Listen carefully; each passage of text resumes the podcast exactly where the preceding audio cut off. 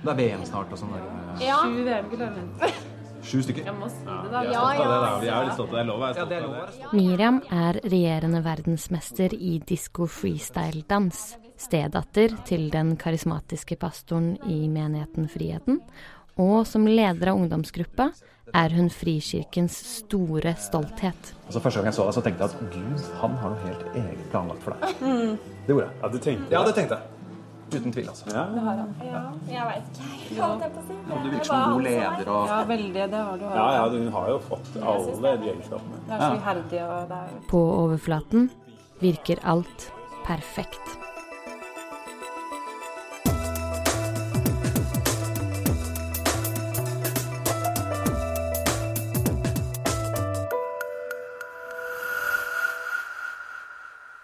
I disko skildres moderne frikirkemenigheter på en måte du ikke har sett på film før. I sentrum for handlingen er 19 år gamle Miriam, som spilles av Josefine Frida. Som storfavoritt under VM i disko freestyle-dans kollapser hun plutselig på dansegulvet, noe som vekker en uro og mange spørsmål i henne. Hva skjer nå? Hva tror hun egentlig på, og hvem kan hun prate med? Hjemme blir hun bare møtt med at løsningen på problemene er å tro mer, tro bedre. På leting etter svar og i frustrasjon over å ikke bli sett, trekkes hun mot en mer konservativ menighet. Disko er regissert av Jorunn Myklebust Syversen og er blitt en av høstens mest omdiskuterte filmer. Derfor spurte vi disse to om å reflektere rundt filmen og hva slags historie disko forteller for dem.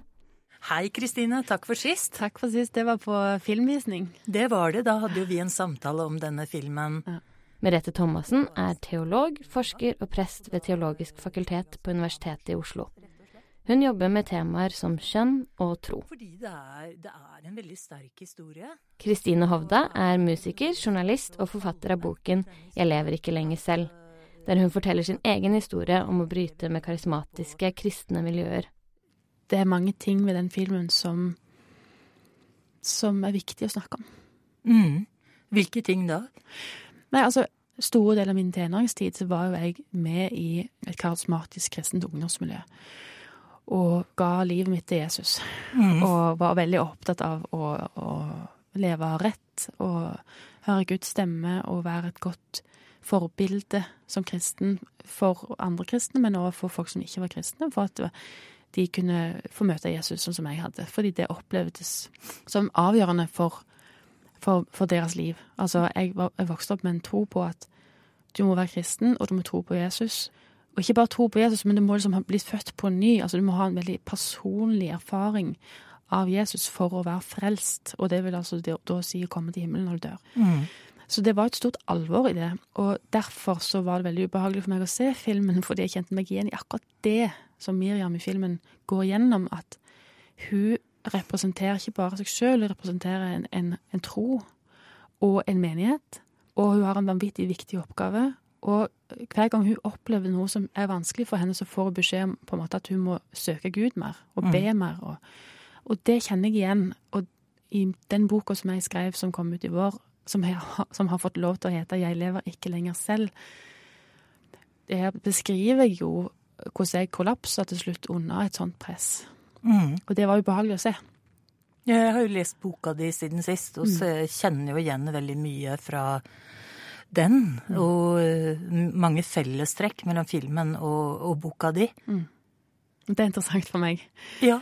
Det derre intense ønsket om å bli så fylt av noe, det, det syns jeg er veldig sånn gjenkjennelig. Og det, det tror jeg ikke bare finnes i karismatiske og ytterliggående miljøer, for det, det tror jeg er et trekk ved det å være menneske, kanskje. Altså kanskje særlig i perioder av livet, og kanskje særlig når du er ung. Altså du skal fylles opp av en mening som er veldig mye større enn deg sjøl, og at det kan gå, inn, gå, eh, gå ut i ganske sånne ekstreme utslag. Men det som jeg så som en interessant forskjell mellom filmen og din bok, det var at jeg syns at i filmen så var det veldig tydelig at Miriam ble hele tida fortalt av andre hva som var meninga med livet hennes, og hva som var Guds plan med henne. I din bok så syns jeg at jeg så noe mer sånn sjølgående. Det er ikke så sterke sånne pastorfigurer i din bok som det er i filmen. Ja, og det har jo jeg brukt mye tid på å grøble på mm. i voksen alder. På de opplevelsene jeg hadde som tenåring. Jeg beskriver f.eks. i boka at jeg får et panikkanfall i forbøn, forbønnskøen. Det er noen av de tingene som jeg ser i filmen, som f.eks. når Miriam så, så ligger hun og er på en måte helt mentalt utslitt. Mhm. Det kjenner jeg igjen. Fordi at uh, hun opplever noe som blir eh, forklart med noe åndelig. Hun, hun blir presentert for en løsning som gjør det bare verre for henne. Mm. Så det kjenner jeg igjen. Men, og det var også noe av det som jeg husker at når jeg så filmen første gang, at jeg tenkte dette forklarer ikke alt av tiltrekningskraften som et religiøst miljø har. Fordi det er også sterke krefter i et menneske sjøl som lengter etter mening og tilhørighet og ekstase og transcendens, da. Mm. Som ikke handler nødvendigvis om at andre folk dytter det på en, men vi leter etter det sjøl. Vi leiter etter det sjøl. Mm. Og jeg kjente det også litt på min egen erfaring. Nå er jeg, nå er jeg veldig sånn traust eh, norsk eh, kirke, folkekirkeprest. Men jeg har også litt erfaring med karismatiske miljøer. Og det som er en ganske interessant observasjon, det var jo min egen lengsel som tenåring etter at noen skulle fortelle meg hvem jeg var, og hva som var meninga med livet mitt. Men det var ikke noen som gjorde det. Og det har jeg lurt på, fordi Miriam oppsøkes hele tida av ledere, i hovedsak menn, men også moren hennes, som forteller henne hele tida hva som er meninga med livet. Du finner den sjøl. Mens jeg gikk og lengta etter det. Men det var ingen som hadde noe å si til meg, så jeg måtte gå vei, veien sjøl. og det syns jeg er interessant. Ja, altså Når jeg var 30 år, så kom jeg til et punkt der jeg var nødt til å liksom ta i fortida mi. Altså, du kan si eh, Når filmen er slutt, hva skjer med Miriam da? Mm. Da kan man tenke seg at hun slutter å gå menighet fullstendig. At hun bare rømmer og kommer seg vekk. Mm. Det vil jeg tenke er den logiske fortsettelsen på der hun ender opp i en sånn kollaps. Og det gjorde jeg. Jeg, jeg kom meg vekk fra hele menighetskavaleriet og manesjen i mange år. Mm. Fordi at jeg, kroppen min kollapsa, og jeg klarte ikke mer. Men jeg klarte ikke heller å finne ut av det kognitivt hva som var problemet. Mm. Men, men, men jeg var også nødt til å skru av veldig mye av mitt følelsesliv, for det var så knytta opp mot det religiøse. Mm. Og, og det virka på et tidspunkt ikke lenger. Så jeg var nødt til på en måte å gå tilbake og prøve å å kirurgisk operere ut Gud ifra hele mitt nervesystem og hele mitt følelsesregister. Og det var ekstremt komplisert, og jeg brukte mange år i terapi på det. Ja. Og, og, og prøve å forstå hva jeg hadde vært med på, og hvordan også det med Gud trigga veldig mange ting i meg. Både av sorg og savn og lengsel, men også angst. Så, så det, det var et sl- slitsomt arbeid i terapi. Um, men, men det at meningen med livet er en sånn stor fortelling som kommer utenfra, og at, at veldig mye av livet handler om å fornekte ting som jeg naturlig hadde lyst til. Altså, jeg lever ikke lenger selv. Det førte til at livet her og nå, i det å drikke kaffe, i det å oppleve at jeg var spontant begeistra for noe, det fikk liksom ikke noe plass. Det var ikke viktig. Og dermed så føltes livet meningsløst uten en stor religiøs fortelling. Og, og det har jeg jo oppdaget i den lange prosessen med min, da, med de senere årene. Og livet oppleves veldig meningsfylt her og nå for meg, fordi at jeg ikke lenger tenker at jeg er et menneske som trenger Guds tilgivelse. Mm. Jeg trenger ikke å få syndene mine vaska reine av Jesus. Jeg, jeg har på en måte slutta å tenke at det er noe galt med meg. Ja. Og da blir på en måte livet her og nå fylt av mening fordi at jeg ikke lenger går rundt og er redd, og da har jeg tilgang til et følelsesregister som jeg ikke hadde før. Altså det, det store perspektivet på dette teologisk i Miriam-filmen i din bok, det er jo det, det store fraværet av en skapelsesteologi. Altså hvor alt det, skapte, det er på en måte Gud fremmed. Så at gleden over en kopp kaffe, eller gleden over, øh, over alt vi opplever og sanser rundt oss, den, den blir oppfatta som verdslig i veldig stor grad. Det er i hvert fall veldig, veldig få ting som passerer i den teologien.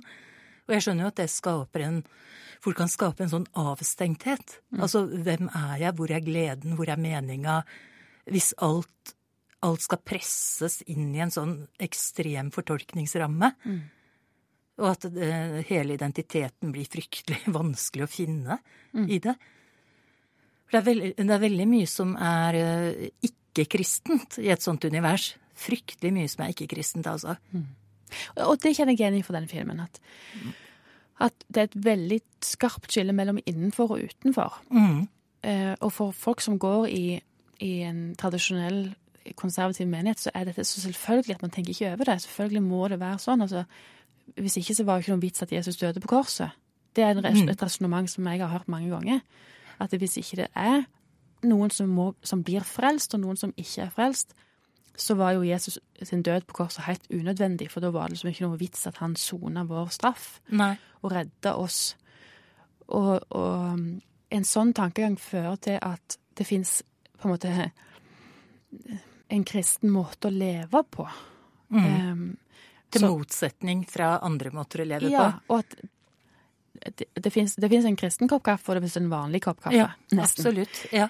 Og, og for meg så var jo det et, en hard erkjennelse å tenke at eh, jeg kommer til denne jorda, Gud har plassert meg her, og det var noe som skjedde i, i syndefallet som gjorde at det, det skødda litt ut for Gud. Sant? At Mm. folk liksom holdt seg ikke innenfor det han hadde tenkt, og da må vi sette i gang en slags redningsaksjon for å ordne opp i det. Ja. Det var på en måte livsbetingelsene mine når jeg vokste opp. At ja, ja. Og det er hardt, men sånn er det dessverre. Og vi får gjøre det beste ut av det. Og vi får jo lønn i himmelen og et godt liv i evigheten. Og så får vi, gjøre det beste ut av dette. Mm. Og, og så var det jo også en stor følelse av ekstase i å være utvalgt og ha svaret. Og på en måte være en del av en eksklusiv gjeng som sto på barrikadene og gjorde noe som føltes veldig viktig. Mm. Så det er det vanskelig å kvitte seg med, den, den fortellingen der. For det er så mye, mye som er meningsfylt når du holder på med det. Det er det, og så er det jo at mesteparten av teologien i Norge er pietistisk. Og den har eh, Altså organisasjonen og lavkirkeligheten og vekkelseskristendommen har jo nettopp det skillet mellom det, det kristne og det skapte. Så at det får veldig fotfeste i en norsk mentalitet. Altså vi er veldig lite av en sånn f.eks. dansk livsbejaende kristendom hvor man skåler i Jesu navn og sånn. Det, det er jo helt, helt fremmed her. Og da får du den eh, får, Altså det motsetningsforholdet er nok noe som veldig, veldig mange nordmenn forbinder med kristendom. Selv om det egentlig er veldig fjernt, sånn på verdensbasis, at det er det som er kristendom. Ja, og her er jo den, den Hillsong-aktige kristendommen som man ser i disko. Altså, du skal være, jeg tror du skal være ganske sånn bevandra i norsk kristendom for å forstå nyansene i alt det som den diskofilmen presenterer. For det er mange forskjellige miljø sausa litt sammen. Og jeg sier ikke det på noen negativ måte, fordi det er litt sausa sammen i Ja. Norge. Du har, du har Visjon Norge-miljø, som blir portrettert ved onkelen til Miriam, ja. ja. Og så har du den Hillsong-bevegelsen, som er en slags eh, karismatisk form for gladkristendom, som egentlig ikke lenger er en gladkristendom. Det er en, en coaching-kristendom. Den er veldig fancy. Veldig altså, fancy. Veldig glossy Ja. og veldig kul. Så har du dette miljøet som Miriam kommer inn i etter hvert, som er en, en slags endetids dommedagssekt krydra med en slags form for pietisme. Ja, for den er nok den mest konstruerte, eller jeg hadde Ja. i hvert fall ikke noen knagger å henge den på.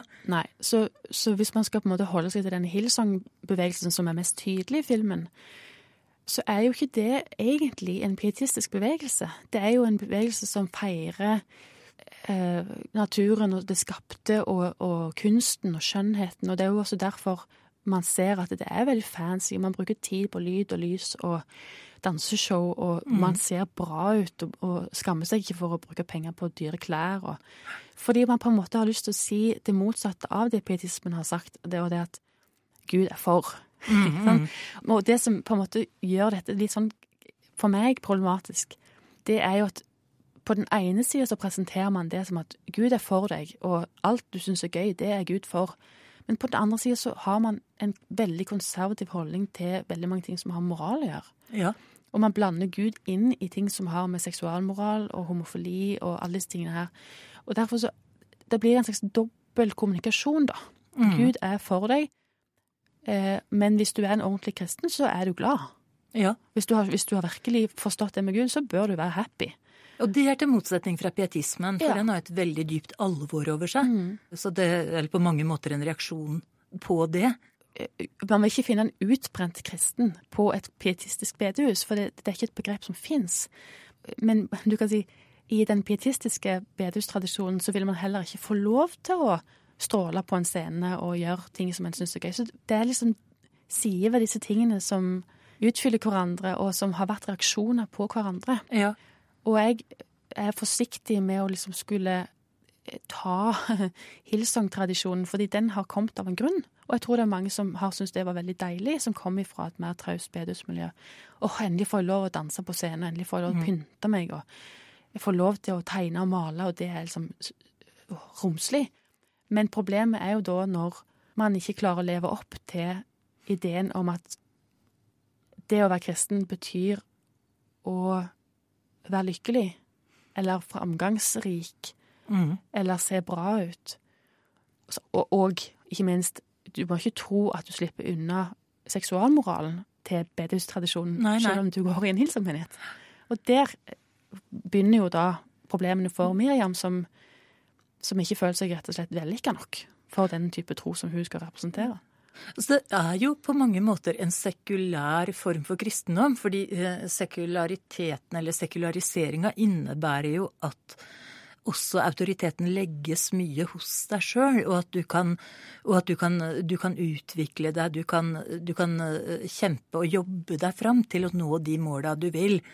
Og den finner man ikke på bedehuset, fordi der kan eh, motgang og, og, og prøvelser oppfattes som noe Gud pålegger deg. Mens det, det finner du ikke i, i, i en sånn type kristendom som for eksempel Mm.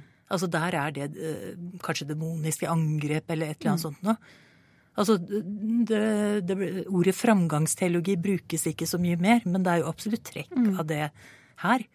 Og det er interessant du sier, for igjen, det, det sider ved dette her på positivt og negativt, kan man si at det er kanskje deilig å slippe å tenke at det er Gud som har sendt deg prøvelser, men det er også ganske skummelt å tenke at det er Mona som plager deg.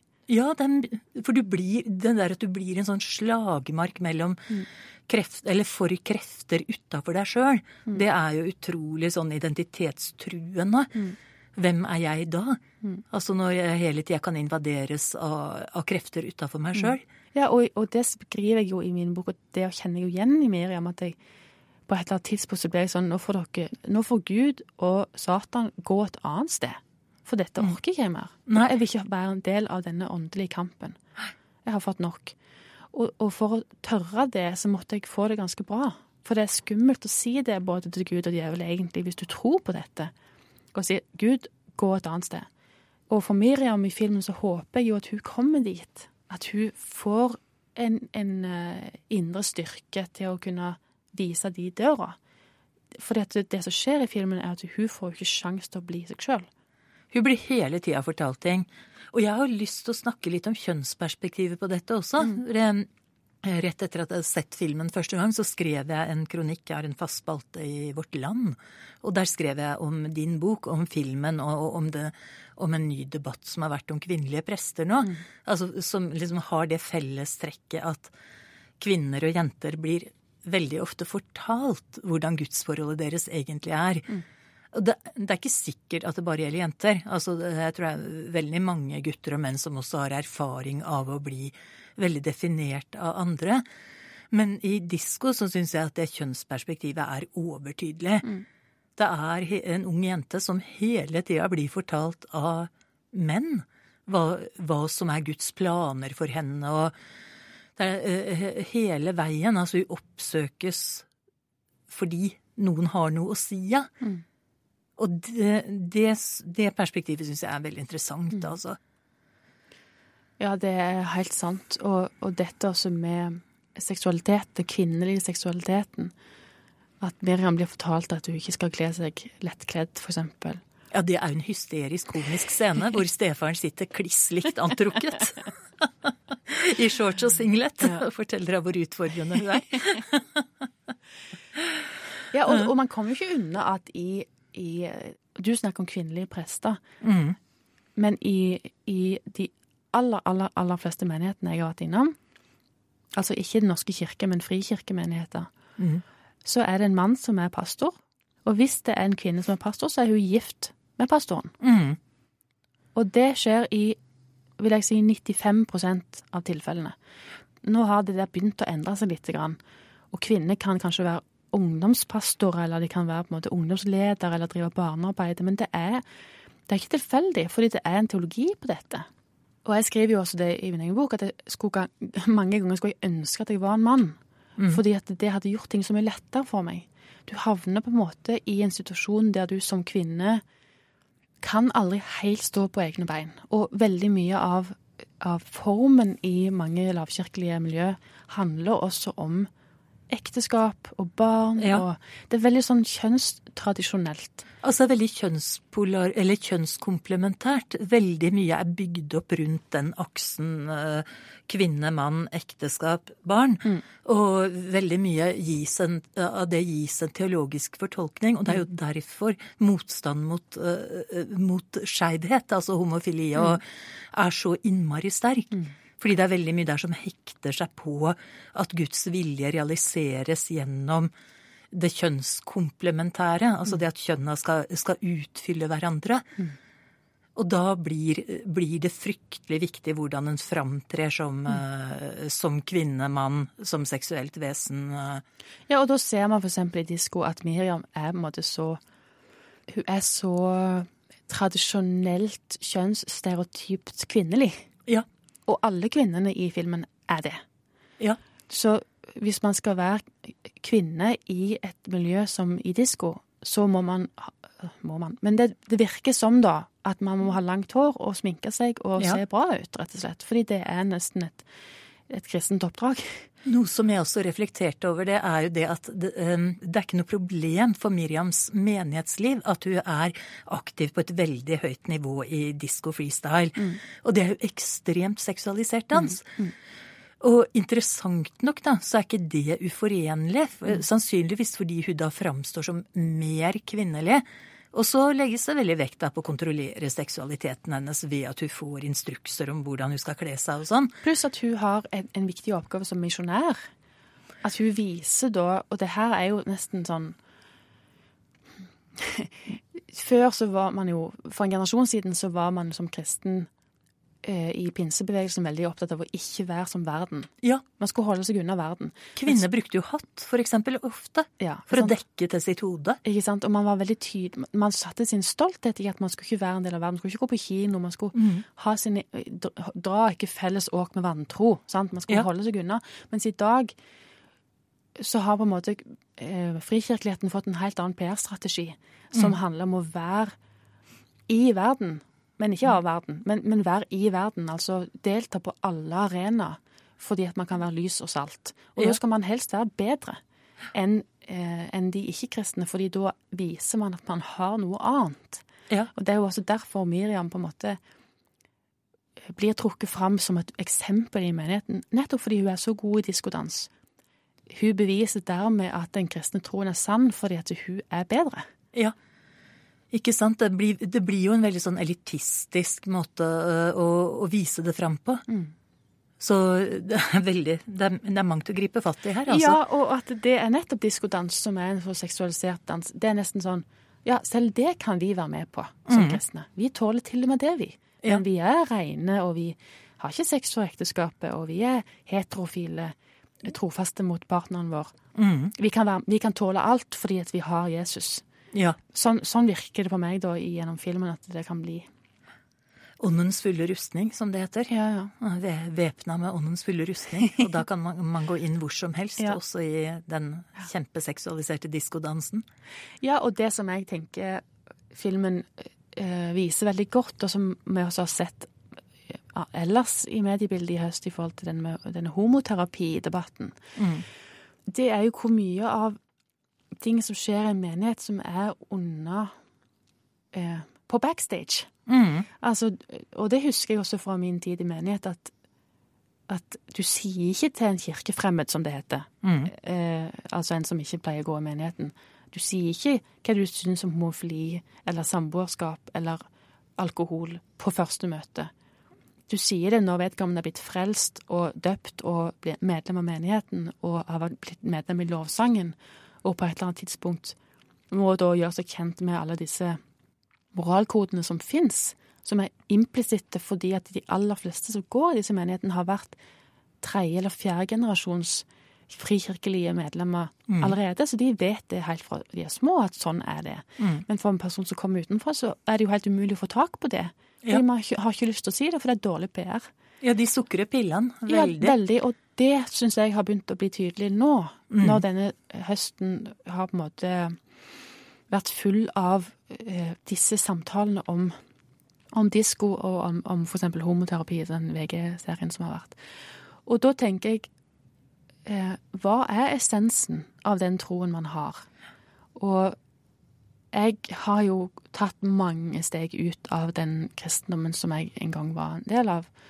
Og for meg så, så føler jeg at det er ja, Det at kristendommen er blitt gjort til en, en form for moral, altså et sett med regler, føles for meg som en dobbeltkommunikasjon, for det er ikke det man sier at man har. Man sier at man har et ekte forhold til Jesus som gjør at man eh, kan leve et liv i seier, hva nå enn det betyr. Og det betyr som regel at man ikke skal leve i synd, sånn mm. som andre folk gjør. Mm. Men det er så mange ting som er så implisitte i disse menighetene. Og jeg har jo utfordra folk i menigheter på at kan dere ikke bare snakke sant og tydelig om dette, så slipper vi å bli så forvirra. Ja. Og så slipper folk å bli så såra når de blir utsatt for homoterapi. For dette de hadde de visst idet de satte døra inn i en menighet at her er folk mot homofili, de tenker at Gud er imot det, og de kommer til å motarbeide at du blir en del av lovsangsteamet hvis du har lyst til det, hvis du er praktiserende homofil, mm. så hadde de kanskje sluppet å blitt utsatt for det som de da garantert får etter hvert. Mm. For de hadde kanskje aldri gått i den menigheten. La oss, la oss, bare åpne dørene og la det strømme frisk luft gjennom, og så snakke tydelig. Det, ja. det er mitt ønske.